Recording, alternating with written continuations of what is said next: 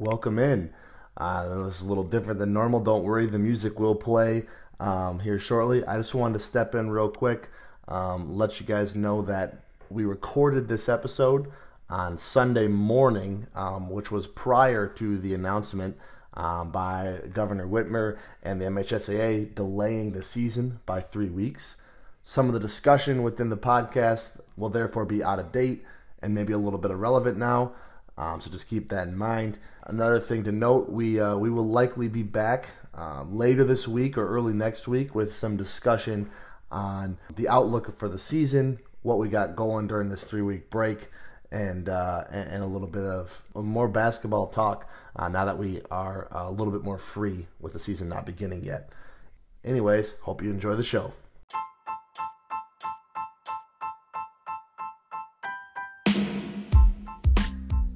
Welcome, everyone, to another episode of Coach Speak. I'm Matt Seidel, along with fellow hosts Derek Seidel and Josh Trope. Derek, Josh, good to be with you, boys. Uh, how are things going? Things are going well. Looking forward to uh, to this week and the, the start of uh, practice for, for some of us, at least. Uh, I know at Napoleon we're getting going, even though we are virtual right now. Um, so I'm excited for that. How about you, Josh? Um, yeah, I mean, incredible weekend in for the Bulldogs their championship uh, over a, a, very respected Brother Rice team who uh, ended up maybe not being as good as everyone thought. Uh, Coach Lucas kind of called that on uh, when I saw him last week on Wednesday. He, you know, he, of course, probably didn't tell his players that, but he kind of told me that that he thought they were they were the favorite and um, very confident with their ability to get the W on Friday, and, and they dominated them. Uh, then another dominating performance by Notre Dame yesterday, which is always fun to watch for me as a fan. And then uh, it's Masters weekend. I mean, I, am looking forward to when the podcast ends today.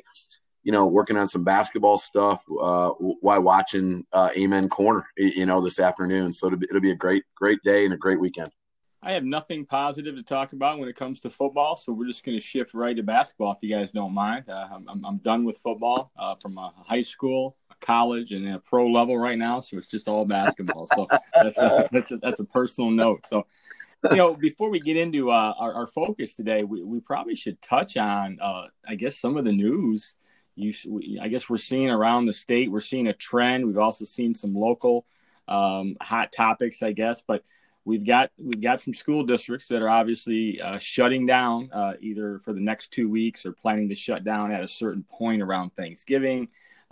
Some are shutting down athletics, some are keeping athletics going. The big news, of course, is that Ann Arbor has gone into this five phase uh, deal, um, which really does not have them playing games until Martin Luther King Day in late January, uh, possibly practicing full go in January and maybe some small group workouts in December. That's big news uh, in the Southeastern Conference and in this part of the state. And obviously, they also are trying to influence others in their thinking. And, and Ann Arbor has some clout, uh, and who knows what type of influence they'll have. Any thoughts on all of that? Yeah, I mean, it's definitely an interesting thing. I mean, you, you have to wonder if, you know, maybe Ann Arbor's just getting out ahead of it and everyone's going to end up being forced to go that route eventually. I hope that's not the case. Um, and I know it seems like uh, a lot of the, the players and coaches from, from the Ann Arbor schools were obviously disappointed by the by the decision to to do so. Um, it, it, just I don't know. I, I really believe that you know it's best to try and create as long of a or as long of a window for a season as possible, so you can try to get games in um, whenever possible. I know in Ann Arbor the population density is more than you know out where I'm at in, in the Jackson area, so I know that can obviously play more of a factor in the caseload and stuff is higher there. Um, so that those all have to be considered. But I uh, I'm definitely a fan of, of trying to keep that that mm-hmm. season window as wide as possible. You know you're going to have some hiccups, possibly some shutdowns along the way, and you're going to lose games because either you're out or your opponent's out. But if you shorten that season, now you lo- losing two weeks is, is losing a larger percentage of your of your schedule. So that's kind of my philosophy. I know that's kind of a a, a single minded philosophy there, hmm. but um, yeah, I mean, it sounds like you keep hearing rumors that the whole state's going to get shut down again, which would obviously throw a wrench into everything. Right. Yeah. Um, Man, it's, it's it's unfair that you ask this question when we have a, a, SEC Red podcast to do, and the reason I say that is th- this is this question is a whole podcast. I mean, it, you know, I, I mean, I, I could go nine different ways with this. I mean, you could talk about, uh, you know, I could say, hey, Ann Arbor's maybe, well, probably doing the right thing, and you know, like Coach Pitino said yesterday um, on uh, social media, you know, maybe it's time to seriously consider starting basketball in February and having May Madness instead of March Madness. Um, you know, that's one thought. You you could go that way. You could say that what Ann Arbor, Ann Arbor is doing is wrong. That they're trying to influence others.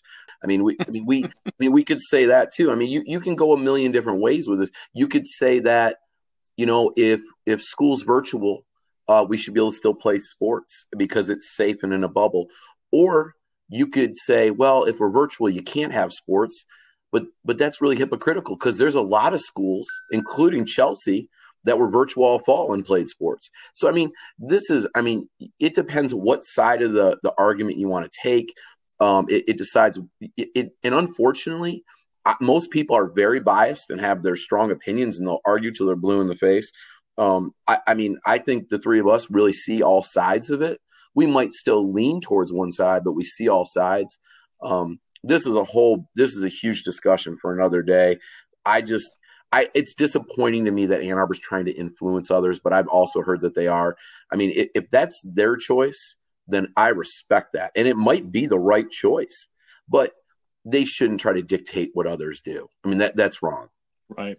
Yeah, and you're right. This is a we could talk for hours on this alone, just that topic. But I figured because Ann Arbor schools are such a big part of this uh, of this uh, SEC Red Division, we would at least start with it. But let's, uh, I guess, let, us just move on to the main event. You know, our focus today is the Southeastern Conference Red Division as we preview uh, six of the league's eight boys basketball teams: Huron, Lincoln, Pioneer, Saline, Skyline, and Ypsilanti. We may mention Bedford and Monroe, but they're a little outside our coverage area, uh, at least for today. Um, you know, we, we, saved this preview for last for good reason. Um, yes, the area's largest schools are part of this league, uh, but it also consists of um, some real high profile players, coaches, and teams. Uh, we've got the Lincoln Rail Splitters, who are technically the defending Class A state champions uh, from two years ago, since we didn't play last year.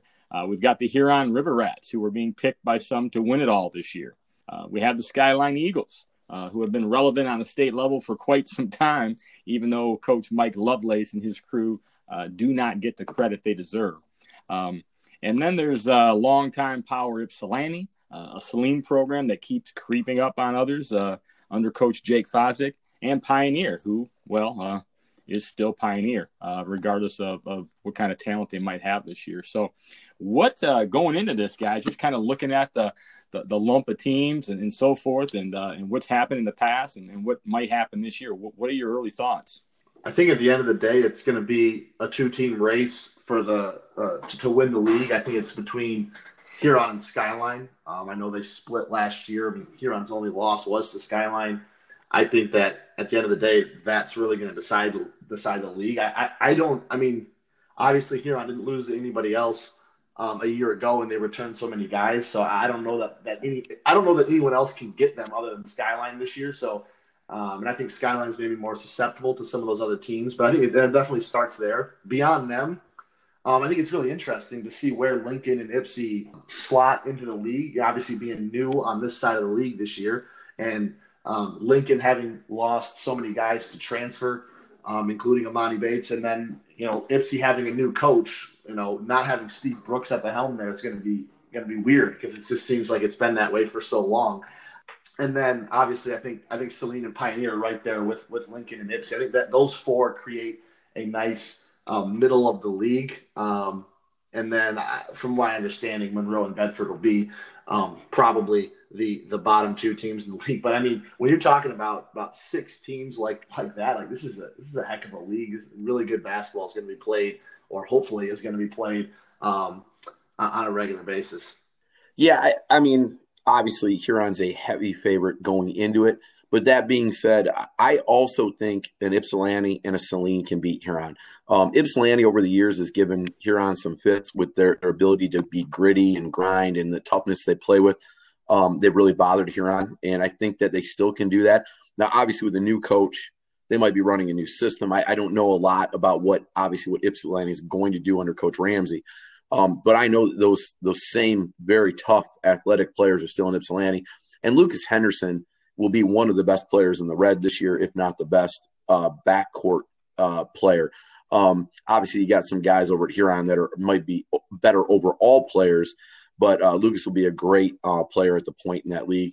And then, um, you know, Jake Fosdick, th- this might be uh, one of the best groups he's had in in the last few years that, that maybe could finally put him over the top. And what I mean by that is he's had some groups that are really skilled with Yaklich and Arico, but they they didn't they didn't buy into to Jake Fosdick basketball as far as that incredible toughness on the defensive end, that matchup zone, back to some man to man, and just doing some different things. I, and and I'm not saying that Trevor and, and, Griffin didn't buy in. They they did what Jake asked them to do. I I think Jake, um, because he was coaching college coaches kids and some of the influence from Rushton, he kind of got away from what he does well as a coach. You know, he tried to become more of a man to man guy. He, you know, he kind of changed the offense a little bit and and a ton more sets. You know, I think you're going to see the old school Saline teams of the early Jake Fosdick years with a lot of fire, a lot of toughness, punch you in the mouth, you know, give up 36 points a game, and and I I, I think you know I I think Saline and Ipsy could pop Huron on a given night. Yeah, it's interesting. I mean, this this is a fun league. I, I, I sometimes think back to when they first decided that they were going to you know, move Lincoln and Ypsilanti up and uh, going to make this an eight-team conference. At that point, I want you to think about where you know where uh, Lincoln was in terms of their talent. Obviously, with Bates leaving and a handful of others leaving, uh, they're not quite at the same talent level they were. But had had Bates stayed and some of those other kids been around, this would have been interesting, as well as just a few years earlier uh, when, when when Steve uh, Brooks kind of had it going in Ypsilanti during some of those vintage years. You throw that type of talent into this league with Huron having one of its best teams ever, Skyline being being tough as nails, and it's just a ton of talent and. Uh, and, and, of course, and all the things you just said about Saline and so forth, it just would have been uh, it would have been phenomenal. It's going to be very good anyway, but um, I guess we kind of we kind of lost out on uh, the what if um, if Lincoln, I, you know, we missed that district final game last year with Lincoln and Huron, and maybe had a chance to kind of relive that this year, but uh, we won't. I wouldn't sleep on Lincoln either. There's something about uh, he lost a lot, but there's there's still two or three very good, well above average college type players on that roster that on a given night could pop somebody if they're not on their game. So um, anyway, let's uh let's get into some of these teams. Yeah, starting with uh, starting with Ann Arbor Huron uh, and Coach Waleed Samaha. Uh, last year, the River Rats uh, were.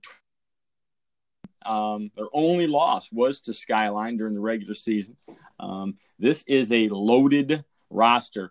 Multiple guys who have already signed with uh, uh, one Division One team and two Division Two players. They got uh, three or four others that could be signed within the next month or so um, at scholarship type athletes. I mean, this is as, as good a roster as Waleed's had. Uh, any any any thoughts right now when you look at this roster? Yeah, I just think the the number of uh, studs on this roster is scary for opponents, right? I mean, you got Julian Lewis signed with William and Mary, Kingsley Perkins, and Tyson Edmondson both recently signed with Lake Superior State, and then you got Devin Womack, who everyone expects to be uh, at least a D two kid, right? I, would say. Right. Um, and who knows where he ends up. But I mean, four guys in that at that level right off the bat, and you got kind of a a, a full lineup of them too. It's not like they're all the same position. I mean, you got um, some size across the board, some wings, and maybe you know even a guard in there.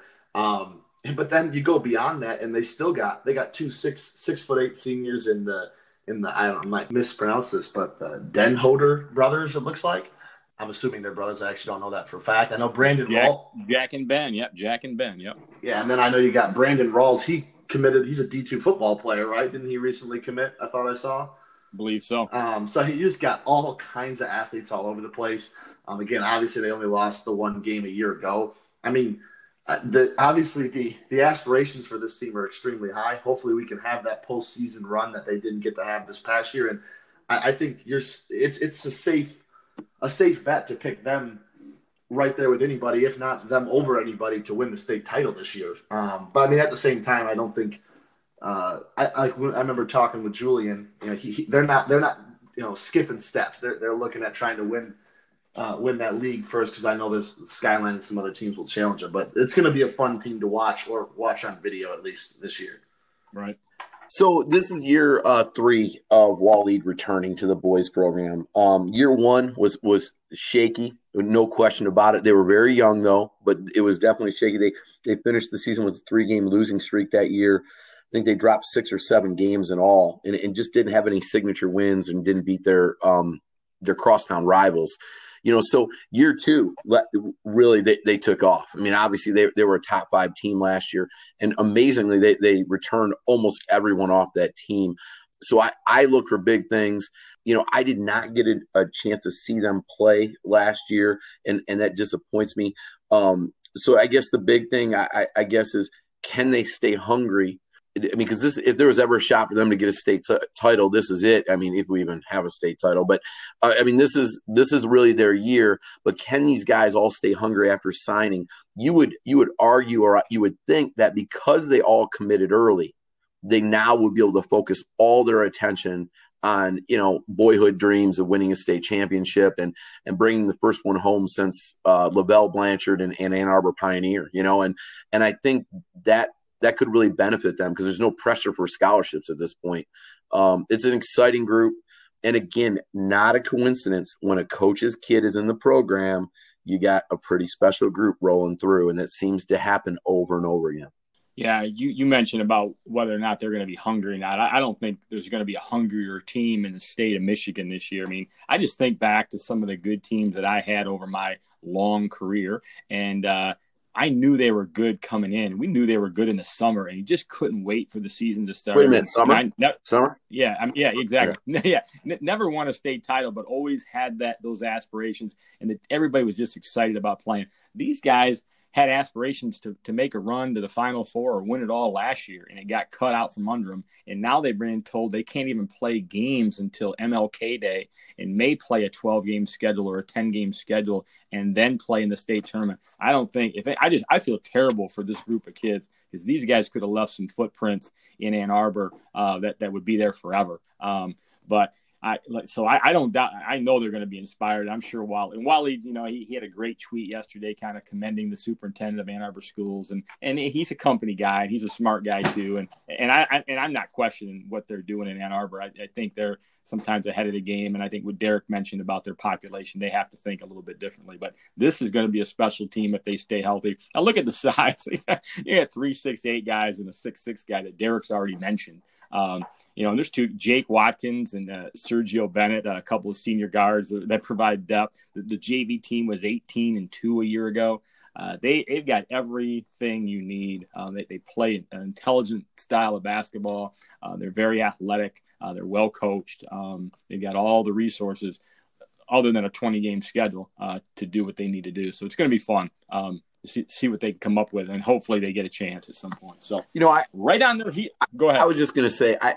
I really uh, am glad you mentioned Waleed's tweet. I, I, thought it was a great tweet. Um, yes, he is a company man, and and yes, he he definitely knows how to play the uh, social media game because uh, you know he's also uh, you know I've seen the other side when his competitiveness comes out. He, you know, not the friendliest of, of foes at times.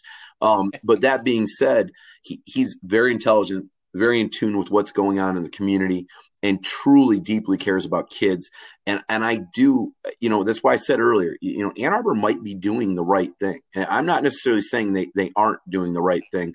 Um, I guess I was just hoping that message would come from the MHSAA not from Ann Arbor Public Schools. So we'll see. But I I loved his tweet yesterday you know, I, I, like I was going to say, uh, right on their heels um, is uh, is uh, this year and, and, even last year, I guess if you put it that way. Uh, Skyline uh, Skyline Eagles, coached by Mike Lovelace.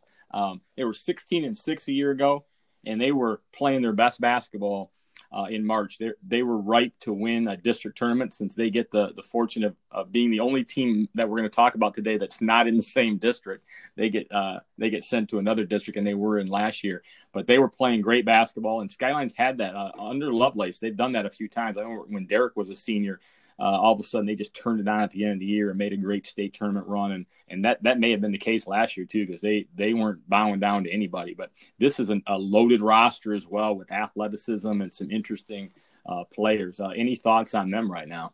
Yeah, it's really it's really crazy because they they as Coach Lovelace pointed out, they returned twelve players from a year ago.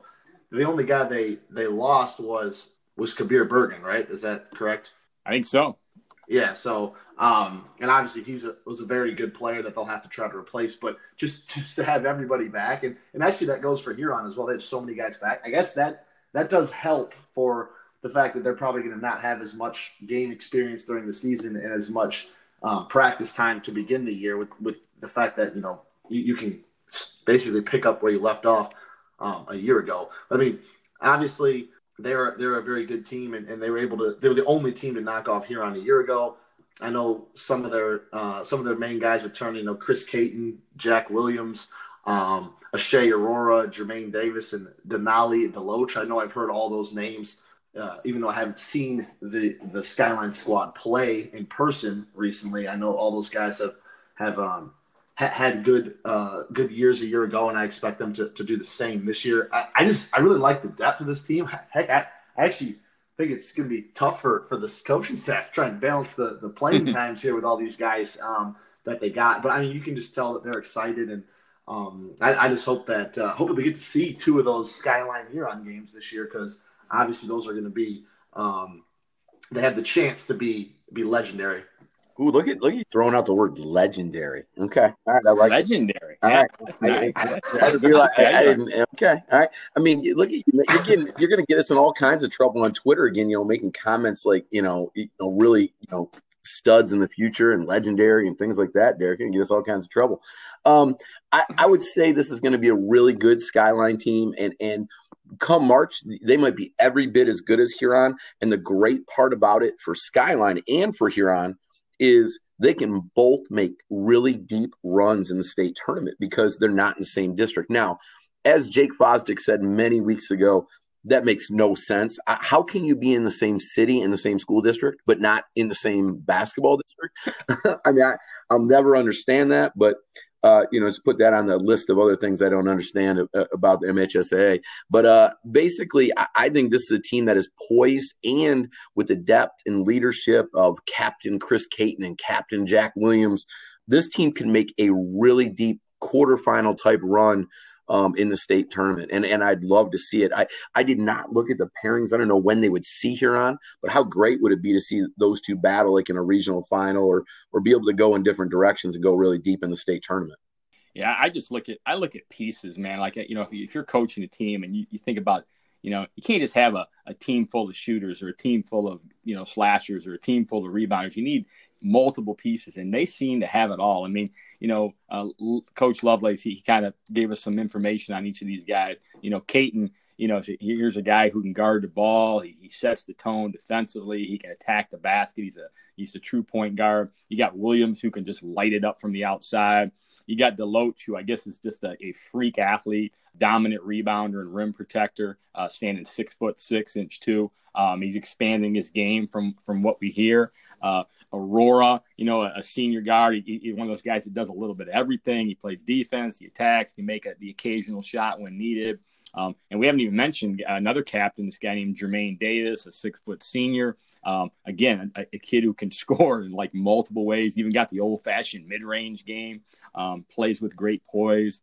Uh, the only you know underclassman, I guess if you want to call a junior an underclassman, James Harrison, was a kind of the defensive stopper last year as a sophomore. But here's a guy uh, who's also uh, worked on his game and maybe used the pandemic to to improve and develop. So, and you know, and there's like I said, there's other guys, a, a Streeter, a Cole Streeter, six six uh, senior kid, and and Jaden Potts, who um, uh, I guess you know, played. Uh, he's a freshman last year in the JV, scoring 20 or 30 points occasionally, and I think he's probably going to be on the varsity. Uh, six one sophomore. So they yeah they've got it, you know, and and yeah, it is weird, you know. You we, you kind of joked a little bit a minute ago, Josh, about uh, coaches knowing their rosters and so forth. There aren't many young guys that we've talked about so far. These two teams that uh, you know Huron and Skyline, very senior dominated with a few juniors, uh, other than this Potts kid that we just mentioned. Um, But, but that's uh, also why they'll, you know, they'll, be the better teams in the area. I mean, the, the best yeah. teams are traditionally, and and it, it's in all sports and in, in all like you know, college, high school.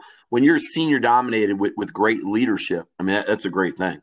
Yeah, I mean, and these are men too. These are kids that are their, their bodies have developed a little bit more probably than some of the you know the the white division. There there were a few more younger kids that we mentioned. We got we took some criticism by the way from uh, some some uh, some uh, parent in the Chelsea area on criti- uh, on Twitter, a little criticism for us, but uh, I, hopefully we responded and uh, and, and that was um, satisfactory to him. But uh, he'd probably appreciate this red this red division a little bit better since we're talking more about seniors uh, here. But I like this team. I, I, I like the Lovelace Wade, you know, coaching and just the way they put that thing together. Um, they've got a nice staff over there, and there's more guys too. Off, you know, some younger kids that we obviously could throw out there, but they're going to be right there. It would not surprise me if they if they win the league. And if they if they make a deeper run than Huron, I'm, I'm not saying it's going to happen. I'm just saying it wouldn't surprise me. They have that much talent, and they're not afraid of Huron too. And I think that's important. So Okay, moving on. Let's uh let's turn our focus to uh the Saline Hornets and Coach Jake Fosdick. And, and, and by the way,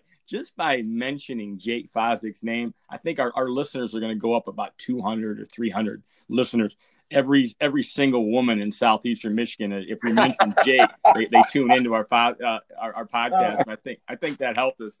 So the more we can mention Jake's name in the next couple minutes, let's do it to see if we can we can increase that you know that listenership a little bit. So we need uh you know if, if this pandemic shuts us down again, we need to do the a bachelor version of basketball coaches for Jake Fosdick. We we could find him a girlfriend, and we, yeah, this this would be great. I mean, actually, he doesn't probably have a problem finding a girlfriend, but finding one that will tolerate and stay with him. I think oh, that's what we got to do. Right? Man, we just went off the rails again. But we uh, did. hey, uh, uh, Saline last year, thirteen and eight. Uh, they lost to Huron in, in a very competitive uh, district game. Um, they, of course, are part of that crazy district that we can get to a little bit later. But this is an interesting team. You know, you lose Arico and you use uh, lose Yaklich. You think maybe they're going to take a, a year off and rebuild a little bit. But I think Josh kind of touched on this earlier. This team might, you know, might be might be more of Jake's type of team, just based on uh, some of the guys that are back and some of their development. So, what, what are your thoughts on Saline? Yeah, obviously, um, you know that they have one returning, uh, or actually two returning starters, I believe, um, and Derek Caldwell and Anthony Ferrari. Um, you know, Caldwell is, is, is, as coach calls him, you know, the point guard, but um, in, in, a unique situation last year. Obviously, even though he's probably the, the smallest, he's probably maybe played the point guard defensively. They, obviously, Yaklich and Arico did most of the ball handling, so he's going to take over that that primary ball handling role. But to have a guy that shot forty percent from three a year ago, um, be able to step in um, as your point guard is definitely nice and, and can help um, ease things in the transition from losing those two two studs. Um, and then you know Anthony Ferrari is a six-two forward um, who, who started all their games last year. I know he played in the uh, in the fall league at, at the, the Michigan Sports Facility. He's he's exactly what you guys are talking about in terms of just being tough and like the the old old fashioned Jake Fosdick team kind of guy. Like just um, gonna gonna grind and, and really kind of do some dirty work and also be able to uh, to, to find some ways to score and, and just facilitate offense for them. I, I think that they they've got some decent size. It looks like I know with you know a couple six three six four guys and Jaden Pickett and Cooper Fairman who are back. Um, and then you've got uh, you know Josh uh, is it Cook I believe off uh, as a newcomer who's six foot six. So um, having a little bit of size is going to be key because obviously um, there is some size in the league. But uh, I think that they're definitely an interesting team. I'm curious to see what style they're going to play. I know Coach had mentioned that they're messing with the matchup zone again, and I, you know, like like you guys had said, I expect them to go back to some of that. And can, can they throw teams off enough with with their defense and just grind out wins? Um, they're not they're not going to be a fun team to play um, as an opponent this year. I don't think. Yeah, I mean this is this is the team I look at to um to, to finish you know in the top three with uh, Skyline and um, Huron this year. I looked at their non-league schedule. I also think this is the year they kind of break through that 13 win barrier. Um, Jake's teams, I, again, Jake's never had a losing record at Saline, and they consistently win 10 to 13 games. And in SEC Red, that's incredibly impressive. But I think this is the year because they only have um, six non-league games, and, and he's scheduled very wisely. It looks like out, out of league that um, I, I, see them getting to that 15, 16 wins this year and having a really special year 15 and 5, 16 and 4. And then not only that, um, I would not want to play them in the district. Now, that being said, and, and this is not a knock, I mean, I'm throwing a lot of love at Saline right now, and, and rightfully so, it's deserved. I can't see them coming out of that district, though. And as good as they're going to be, they're not built to win three in a row in a district that includes Belleville, Huron, Pioneer, and Ypsilanti, as well as Lincoln. Um, I mean that that I mean that district that that's like a regional or a quarterfinal in Class A. Let's be honest, and they're not going to get a one or two seed. You know, it, it'll go to a Belleville and a Huron, so they'd have to win three games in one week. And I, you know, and, and again, not to, I mean, I, and I'm not downplaying him. And knowing Jake, he'll probably throw this on their wall and he'll use it to inspire his guys and say Trope's hate and he doesn't believe. That's not the case. I, I, I just, I think they're going to have a great year. I just don't think they're built to win three games in a row in one week there. So I, I hope that I'm wrong. I'd love to see them come out of there because I, I, certainly, you know, not a, a, huge favorite or fan of any of those other t- teams. So I, I would love to see them come out of there. I just don't think they're built to do it. When you say uh, schedule wisely, could you translate that for us? uh, I don't think any translation is needed. Yeah. Okay. from the from the Chelsea School of Scheduling, is that what you're talking about? Or uh, actually, aren't you on their schedule this year? Well, we are. I, you know, and honestly, um, oh, I, I gotta I find think, time to make that game. Wow. Yeah. I, oh, yeah, it'll be a good game. I, I think, um, you know, Jake and I, we, we hemmed and hawed about it a little bit, and I, I think, I mean, I'm, I'm being selfish, but for me and for Chelsea, it is a great game for us because, you know, they're going to be very similar to a Williamston team we'll play in districts. And, and, um, you know, we're playing them right before districts, like a week before. I mean, it's a great game for Chelsea. I mean, they, they have, you know, twice the enrollment, the, the big, strong athletes. They're well coached. Um, it, it's still a rivalry game in the communities it'll be just a great game against a well coached team that'll really get us ready for March. Um, and I and you know I think we'll get them ready too. I, I certainly think playing us will help them. Right. Can I get some early odds on that game? I'm taking Chelsea right now. oh, jeez. Put it, put it in in Vegas right now. I'm picking Chelsea in that late season game. I've I've got Saline all the way. I got to get Saline the coaching edge in that one. So I'm just going to go with Saline. But anyway, you know, you uh, the one guy that does intrigue me on this roster, I mean, Caldwell and Ferrari and Pickett are going to be solid players, and I think we already know about them. But I, uh, I think Derek mentioned it, but Cooper Fairman, six four, uh, kind of guard wing. He's only a junior. He started nine games as a ninth grader two years ago, uh, but then he tore his ACL last fall and missed the entire season. I, I think they, they, they hope he comes back strong. I guess he you know he used to be a and probably still is a prolific shooter but maybe has added some uh, some things to his game, including some bounce, and he's probably physically developed a little bit. It's going to be interesting to see what kind of role he plays, uh, kind of in his third year on the varsity, even though he really hasn't played that much. I also noticed there's a kid named Nick Dills uh, listed as a, a potential newcomer. Um, I still uh, have uh, I still twitching a little bit because I, I in my year at Saline Reese Dills did not get a chance to even play a minute for me, and that would have been uh, I think helpful to my win loss record or our win loss record I should say. But uh, I have a feeling there's some type of relation there. Decent JV team, a very competitive JV team last year. I think they were 17 and three. So there, there's some young talent that's going to mesh in with these guys. Got to love a got kid's name Romeo Love. 5'10 junior guard, Romeo Love. Remember that name. Uh, might be the quickest kid in their program. Um, he's a member of that JV team last year, too. So they they will be there. I mean, I think, uh, you know, them and Lincoln and Ypsilanti, it's going to be interesting to see, you know, uh, any of those three can kind of emerge as a third contender in this conference. But but why not Saline, uh, Buzz City? Um, they definitely got the vibe um, to, to do something like that. So uh, the style they play this year. There might be some changes. I think Josh tries, uh, uh, Josh, uh, Jake tries to evolve uh, with the game as, as well as anyone, and uh, he's proven that over the last couple years. And I think it's even going to show again this year. So, okay, hey, let's uh let's move on to the the, Lincoln Rail Splitters and Coach Jesse Davis. again, the defending Class A state champions from the 2019 um, or 18 19 season.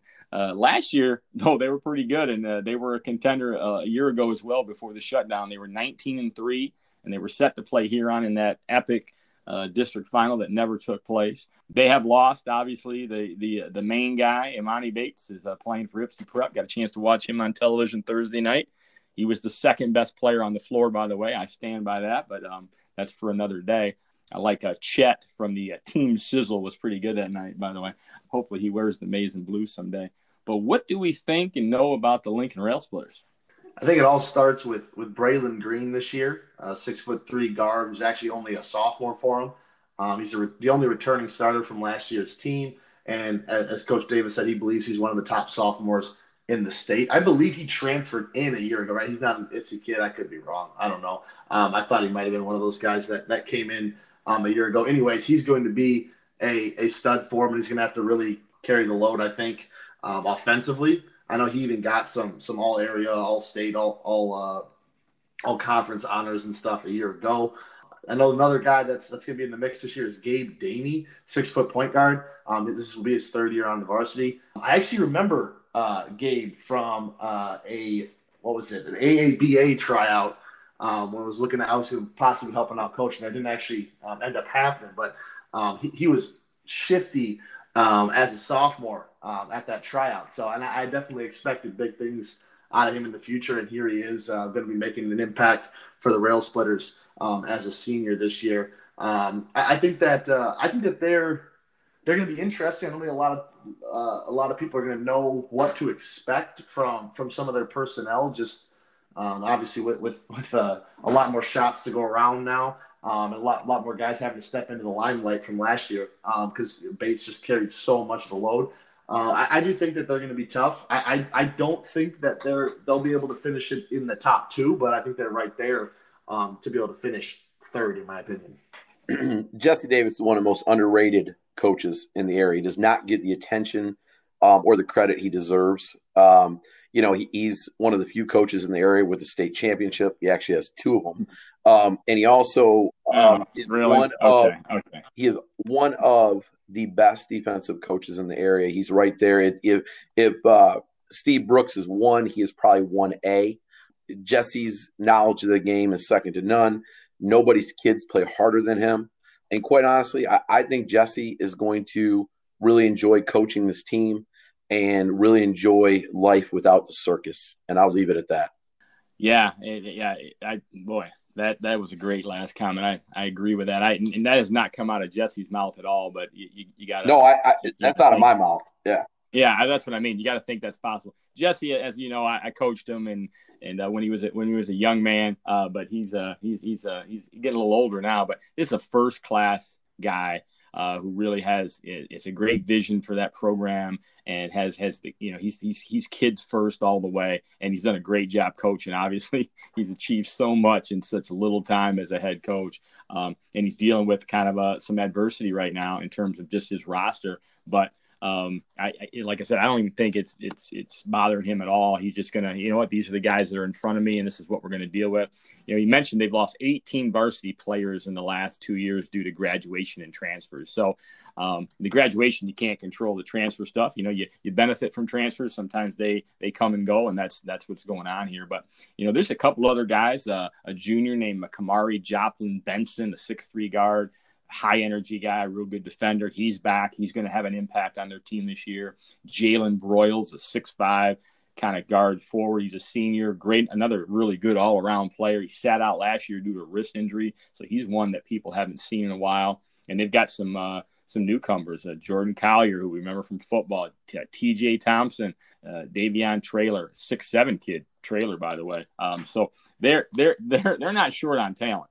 I thought it was interesting watching the Ypsi Prep game um, the other night uh, on ESPN. I saw Scony Williams, who was Jesse's uh, assistant coach and defensive coordinator, uh, coaching uh, on the Ypsi Prep staff. So uh, he has uh, departed from Lincoln as well, which um, I think is a is a blow to the, the, the Lincoln coaching staff. I think Scony had a big role, and Jesse kind of turned the defense over to him. But having said that, Jesse can coach defense. He sure could play it back in the day, and I'm sure he's he's going to be able to, he's he's going to be fine. It'd be interesting to see how they kind of regulate coaching responsibilities on that staff with with Scony leaving. So I kind of assumed Scony was going to end up as a head coach in a local school at some point, uh, but he's kind of gone the route of the uh, the uh, the prep school uh, to maybe kind of get uh, a different look on his resume. So, but uh, the Rail Splitters are going to be a factor. I don't know, like Derek said, I don't think they're going to maybe have enough to win it, but uh, don't don't sleep on them, and you better be ready to play them every night. So, speaking of being able uh, being ready to play every night, uh,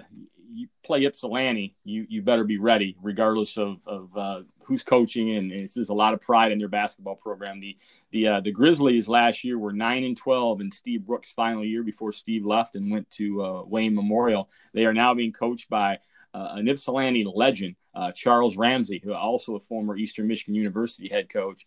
And Charles uh, he's he hasn't had much time with his team. Really, no summer. Obviously, they they've had some gym issues because of their uh, COVID regulations and so forth. But any any thoughts on Ypsilanti coming into this season? Yeah, it should be interesting with Ypsilanti this year with Coach Ramsey taking over. Um, you know, last year was a disappointing season uh, compared to the standards the Grizzlies have had in the past. Um, but still, plenty of talent there. Lucas Henderson, an electrifying point guard, um, and then they got some length with Lance Maurer and you know they had some really good size and athleticism on the JV as well. You know, I also uh, you know coach's son is there. You know, Chandler Ramsey, and he he was a really good player last year. I don't know what to make of, of Ypsilanti outside of that. You know, they have the pieces there, and you know that Coach Ramsey obviously is a very knowledgeable guy. Uh, but anytime you transition coaches, it usually takes a little bit of time. Um, I'm sure they're going to play a little bit different style offensively and defensively. And without a summer and without basically a fall, it, it's you know, I, I, would see this team being much better in like late February than I would early December. That there's no doubt about that. You know, this also, you know, this is a, another dad hire of, and we've talked about this with Tom Reason. We talked about this with Bargersher and Grass Lake. You know, I, I, wonder how long Coach Ramsey will really be there. But that being said, Ypsilanti is very lucky to have him. Yeah, I don't know a ton about Ypsi's personnel anymore. Um, so just having been out of the out of the area now um, a little bit. But uh, yeah, obviously, it's just like I said earlier, it's gonna be weird not not seeing Coach Brooks on the sideline there. To, to get a guy like Coach Ramsey, who's who's got all kinds of college experience at the D1 level, I mean that's that's definitely uh, definitely good for the program, and he is a, an Ypsi guy as well. You know, it should be interesting. I, I hope that they are able to um, continue the tradition that they kind of set uh, recently. It looks like you know they've got um, a little bit of size coming back, which you know is always always good. Some six five, six four guys there, which you definitely need, as we said, to compete in this league. And, and then it'll be interesting. Now, are they the team that goes back to the white next year, or who goes back? to They are. They, they will be coming back to the white after one year. Gotcha. Okay. So and, yeah, they come. So Ypsilanti will come to the white, and Dexter will go to the red. Hmm. Gotcha.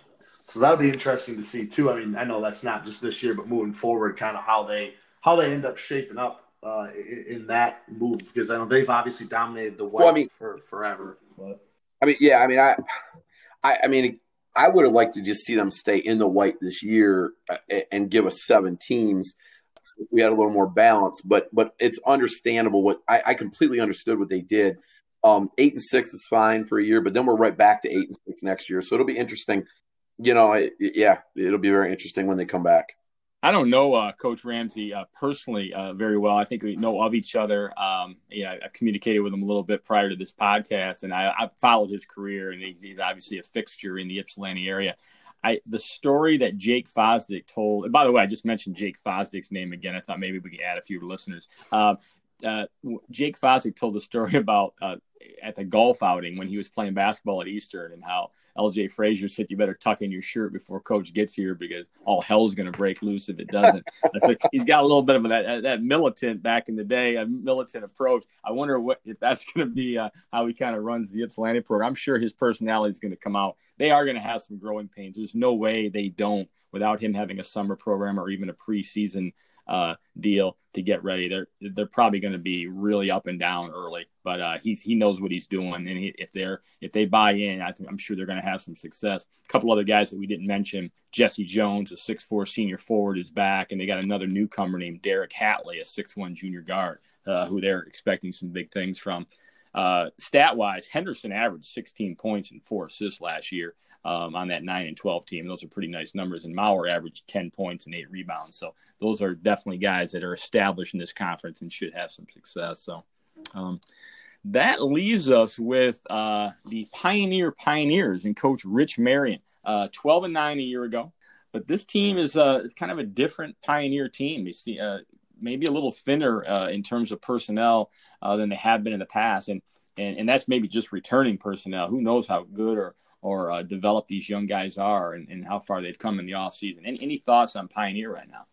I know how you know Coach mentioned that they, they probably don't have some of those top end guys that they've had in the past, um, but he really does think that you know the the class can kind of can play together, and if they have that you know the chemistry and the the intangibles, um, they can they can uh, still have a good year and everything. Uh, it looks like Rashid Sampson, six foot six, big. That's got some skill. That's always a, a nice thing to add uh, on your team. You know, he can even um, you know shoot a little bit from the mid range, especially. And then you know with with guys like Aiden Lee and Will Fischera coming back. Um, I may have mispronounced Will's name there, but um, they got a few guys. It looks like returning from last year's team that can kind of at least set set the tone um, at the top. But uh, I do think this is going to probably be a, a, down year for them or a tough year for them. Um, maybe not necessarily a down year, but a tough year. Um, and like again, the other two Ann Arbors bring back so much of their roster, and, and, then you know with their limited prep time, it'll be easier. It doesn't look like Pioneer brings back quite as much, which is going to make that limited prep time that much more difficult to deal with. I mean, it, this was bound to happen. You got three high schools in one city. Um, Huron and Skyline combined have 16 seniors that are going to play varsity. I mean, it's some. I mean, there's only so much talent, and and at some point, one of the schools was going to be not, not have the good class of of the three schools, and you know that's not Rich's fault. It's just you know geography and where kids choose to go to school, and and a little bit of recruiting that goes on in Ann Arbor and, and things like that. Um, and I know Keith Wade will smile when he hears that. Um, but bottom line, I mean, this is definitely going to be a down year for uh, the purple. Um, hopefully, not as down of a year as Michigan football is having across the street, but it, mm. it will definitely be a, a rough year on the Pioneers. Well, I think I, I, think the I think the purple gang is going to compete a little harder than our than our fellas uh, in the maize and blue did last night. There seemed to be some quit last night, which is as a big Michigan fan that was a concern. But I'm going to leave it at that. I, I, promise not to talk football. A couple things about uh, Aiden Lee. You know, he's uh, uh coach mentioned he plays really well uh, uh, with the ball and off the ball, and he's a great leader and worker. He's going to have a big impact on this team. And Fischera you know, athletic kid um, with a pretty good skill set to go along with it. So there is a one newcomer who's kind of a catch and shoot guy and runs well, uh, Josiah Shafsma, and that talk about butchering a name. Josiah, if that's uh, if I if I did, I apologize. A six one wing.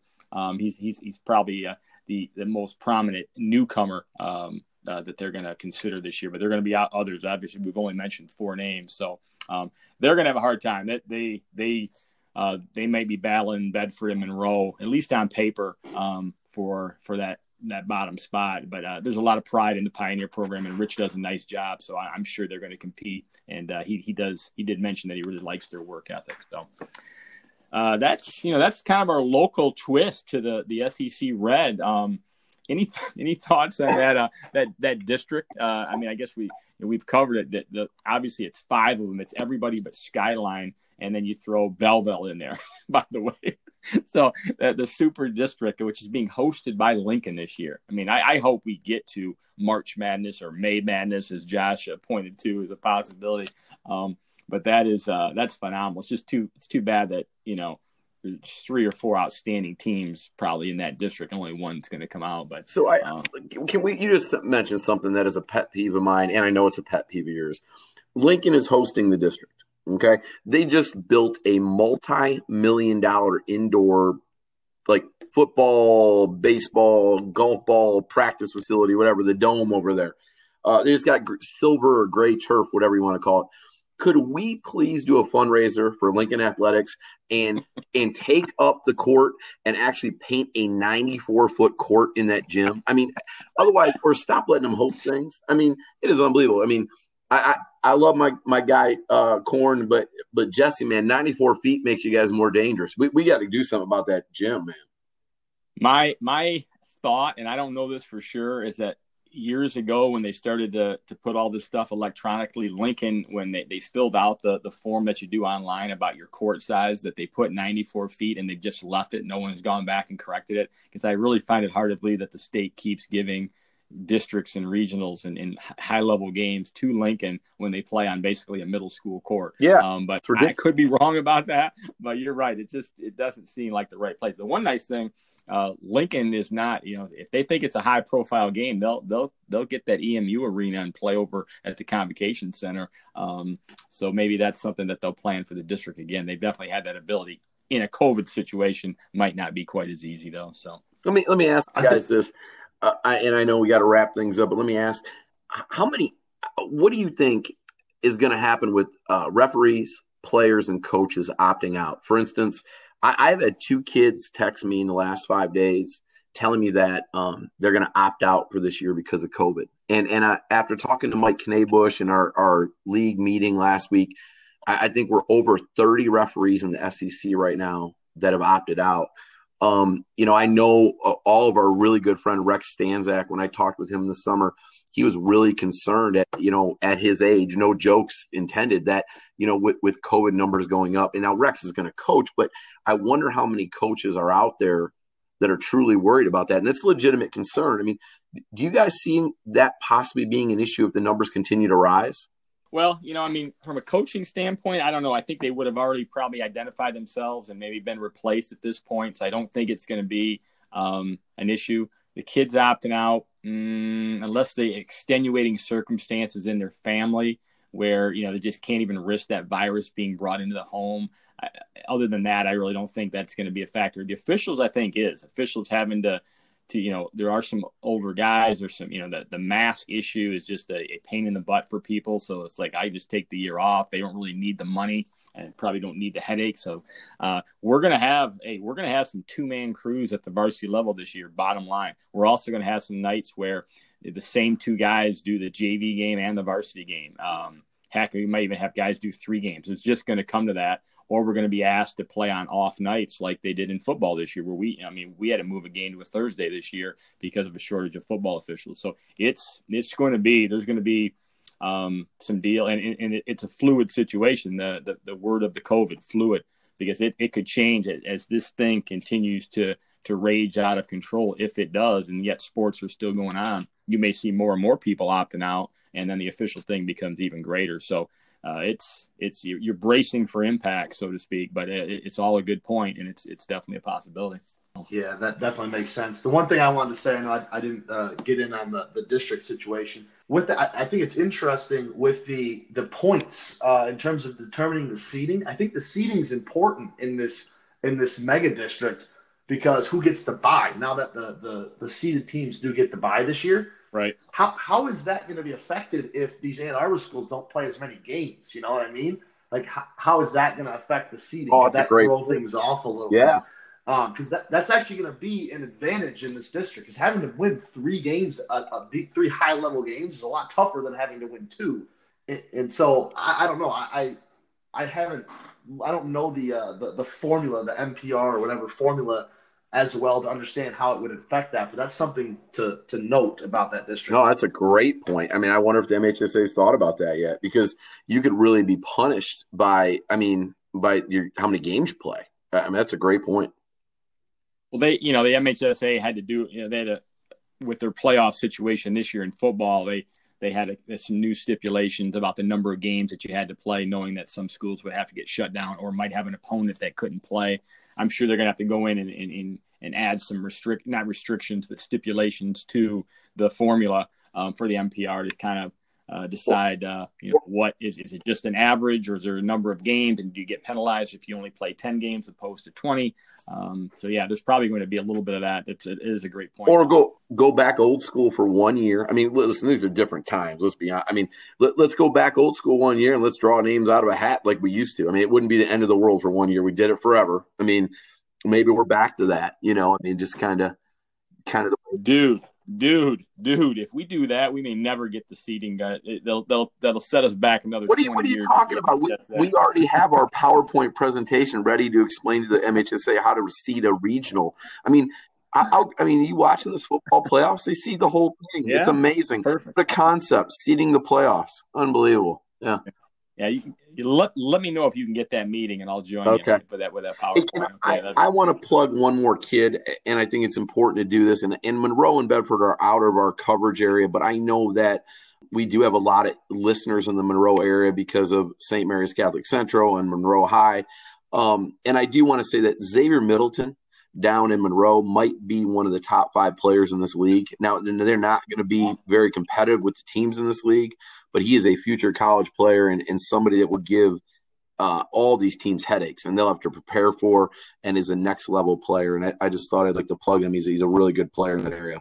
Good deal. Good deal. Okay, well, hey, that uh, that does it for this episode of Coach Speak. Uh, Derek, Josh, you guys have been nothing short of terrific uh, since we started this podcast over the summer. I also I want to wish you well. Um, I guess as you as you tip off your respective basketball seasons this week, uh, good luck to both the uh, the Pirates and the Bulldogs. I'm sure you guys are excited. And thank you to everyone for listening. To be honest, we're really not sure uh, when our next podcast will be, since our schedules uh, are getting uh, are getting tighter uh, starting Monday. Um, that said, if we end up delaying the season for some reason, uh, you can bet that we'll be on the air again uh, with something to say. So uh, until then, stay safe, mask up, and peace.